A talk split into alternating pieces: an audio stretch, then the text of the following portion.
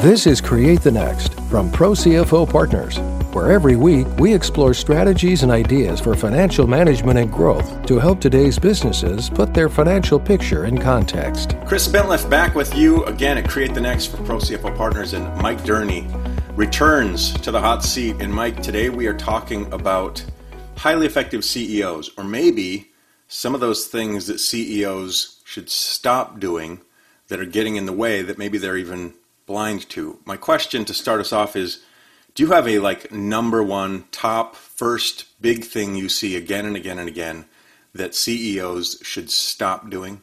Uh, I well, micromanaging is probably the first. Uh, I'd start though with uh, as CEOs become more experienced and their uh, businesses grow, hiring really good people is number one. So that's the thing they should do, as opposed to the first thing they shouldn't do. Which is connected, though, right? I mean, are they are we are are they micromanaging because they don't have faith in the folks around them that the skill sets of the folks around them, or is it a character flaw that they are micromanaging? Wouldn't matter who is in that seat, or do they need to think more practically about? Look, we we need to really find the exact right person, and we aren't we aren't doing that. Yeah, I think it's probably a combination of a few of those things. But one of the things I see is that CEOs who were founders, basically, they were the first person, right? So they did everything. Yeah. And then they hired a handful of people, but not maybe at high levels because the business was still small. And they continue to do a bunch of things. Then you start to hire, fill in positions at senior levels, maybe not with the best people, but even if you have the best people, they tend to continue to be involved in things that they were involved in when the business was much smaller without really giving the rope to their senior team to allow them the opportunity to succeed. And the thing is a bucket can only hold so much water. So if you keep if you keep adding things to do and adding things to do, pretty soon you take your eye off of the things that you are uniquely skilled at, maybe vision setting uh, or even inspiration or the sort of leadership business, strategic leadership, the things that you're good at as a CEO that no one else in the organization is as equally good at. And those things start to be neglected. Do you agree?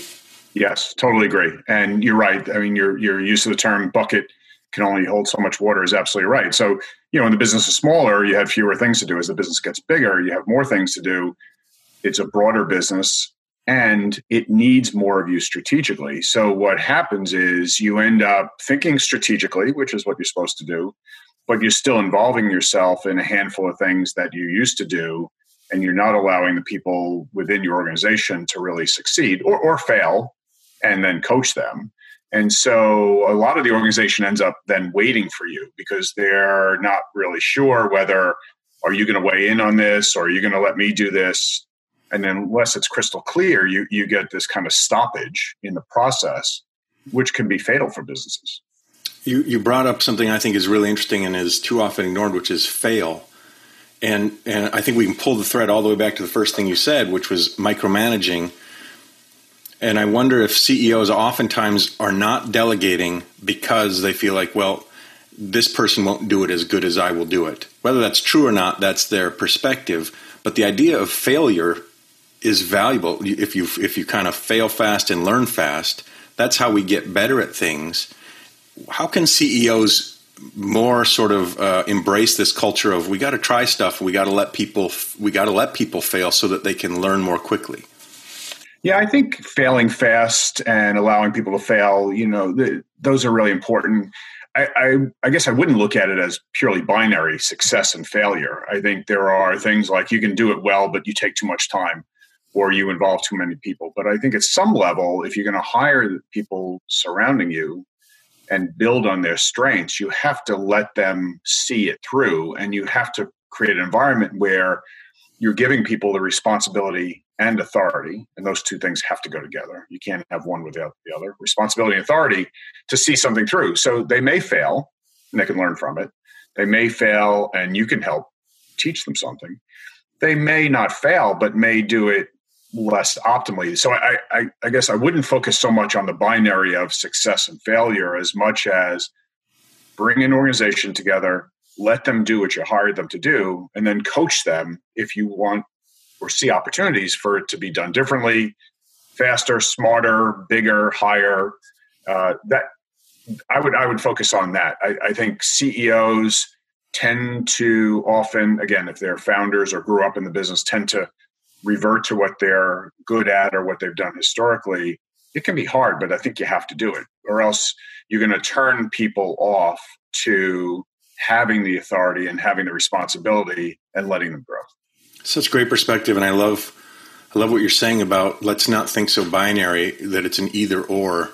This idea of failure that there's uh, really it's just increments of growth. You know, it's not uh, nobody's going to blow up the company. It's a matter of figuring out how to make things happen. When you look That's at right. your from your place as an expert CFO, what are the financial functions? And I'm I'm thinking back to the CEO and this founder's place. And one of the things that as a founder a person is proud of is they're multidisciplined or they're multi-skilled and some founders are really easy at saying, look, I'm not great at this, so I'm going to find somebody who's good at that. And others are resistant to acknowledging what they're not as great at.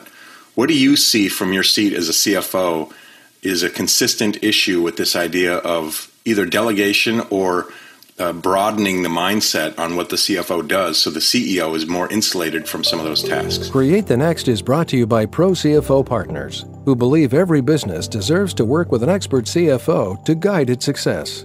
Pro CFO partners are expert financial officers networked across industries, verticals, specializations, and situations. Fulfilling the role of a part time CFO with all time commitment, Pro CFO Partners utilizes the innovative and exclusive FGC Financial Flywheel as a framework that creates momentum to drive your financial functions for sustainable success. Visit ProCFOPartners.com to explore how we can implement a systematic and scalable financial system to help you achieve your goal. ProCFOPartners.com. So, I think a, relatively easy one is when you're looking for efficiencies and cost reductions. So, whether your business has had a turn in an environment like we're in now, where it's not as profitable, or you just you're looking for it to grow and be more profitable, and looking to take inefficiencies out, I think often CEOs will go back to either what they're familiar with or elements that in the business they don't directly see. So why do we have this person or why are we buying that research or why are we investing in that product? I don't really see it. I think a CFO when charged with the task can accumulate the options present them to the CEO and then the CEO at least has the menu of options which I'm a big believer in having a menu hmm. and can then ask questions and weigh in. And I think that's one of the places where CEOs tend to act or think based on what they've seen or what they can touch, as opposed to getting the input from a CFO across a broad spectrum. So if we want to create profitability at a 30% margin level versus 25% margin level, here are options that add up to 10 or 15% we're not going to do all of them, but here are the options. Ask away, weigh in, not, well, I'd like to go from uh, a margin of 25 to 30 and I don't know why this person does this or why we buy this piece of research. Let's get rid of it. That that I think is a common one. It's interesting, and it taps a little bit into the um, the old the old notion that I think we're all impatient to change, which is the function of the CFO. You know, minimizing their role or minimizing their function in our in a, in the heads of leaders, so that we're not looking at them for the strategic leadership that they have. Because part of what you're sharing for me is kind of it's not just delegating what you would normally be doing, CEO, but giving it to somebody who can do it so much better and in so many more ways and with so much more experience so that kind of one plus one equals three do you find that that's true? That there's a an opportunity to broaden the whole notion. It isn't sure I'll do those things you were doing. It's I'm going to do things you never even dreamed of doing because that's what I do. So that you can go do the thing that you do. For sure, for sure. And I think you know CFOs have different places in different organizations, but one thing they tend to do is touch all elements of the organization because just think back to the basis basic level of approvals and disbursements and cash collections and getting involved with hiring and approving um, compensation packages for individuals you know all those sit within hr or operations or marketing or sales leadership but the cfo tends to get involved and should get involved more broadly. And so you have this asset who, just by the nature of the position, forget about the individual themselves, just by the nature of the position, touches all elements of the business. So that person has a somewhat dispassionate view mm. of things that could be opportunities where the individual parts of the organization, you know, there's a, a natural tendency to be territorial, and it's human nature. Is you, you want to protect your part of the organization and demonstrate your value, and you can continue to do that. But the CFO spans each of those disciplines.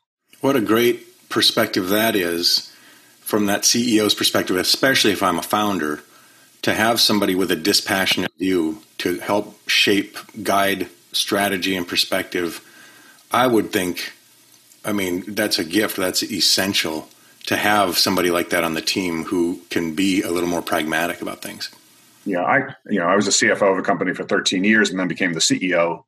Um, and I tried as hard as I could to stay out of the CFO's way because I, I, do believe you know human nature is you tend to gravitate towards what you're comfortable with. So I tried really hard to say, look, CFO, you have a broad range of opportunity to have influence on this organization. Go at it. I'll work with you. I'll support you. I'll challenge you, but I'm not going to get involved in the things that that you're involved in. And I think the same thing would be true whether the person came up through sales or came up through marketing, came up through operations or technology, which is more and more common uh, today, given the significance of technology. So, you know, the, the CEO recognizing uh, the strengths of the people that they brought in, which is how we started this, this conversation, is paramount to success. We've talked a lot today from a perspective of, I think, the CEO who has built a company around them or has many people or who you know has the benefit of micromanaging a team benefit. What about the brand new ceo somebody who is either in a new organization or is founding a new organization and has a vision and doesn't want to get this wrong. Excuse me. Or the person who is new to the role and as they start to kind of take command of these responsibilities wants to jump off to the right start? What's some advice you have for me as a brand new CEO? So, one is talent evaluation is incredibly important. So, do what you can to understand the strengths and weaknesses of the people you're inheriting when you move into an organization. Try to, you know, give it time, but act fast because mm-hmm. having the right people around you is incredibly important. And, and part of the right people around you is making sure you play to your strengths and your weaknesses. And everybody's got strengths and weaknesses. So the previous CEO may have had different disciplines in their background than you have as the new CEO. So understand kind of how the organization was built with the previous CEO's structure, strengths, and weaknesses in mind, and make sure you focus on building your understanding of the strengths and weaknesses of what you're inheriting and make change where where you think you need to. Not because people aren't good or bad. Just you're you're building an organization uh, that supports you as the new CEO. The other is to establish KPIs that are important to the business. Listen to customers. Listen to employees, and determine what's really important and measure them. Mike Durney from Pro CFO Partners, thanks so much for spending some time with us this morning. I love the actionable, tactical, kind of practical stuff that I can start to do right now or think about right now as a CEO. That's really valuable for me to get out of my own head. Thanks for giving us some really great advice today. Can't wait to have you back, and we'll pick it up again another time. Great, Chris. Good to be with you. Thanks. Thanks for listening, and a special thanks to our subscribers. Consider becoming one today. Visit ProCFOPartners.com and learn how we can help you build a framework for financial management and growth.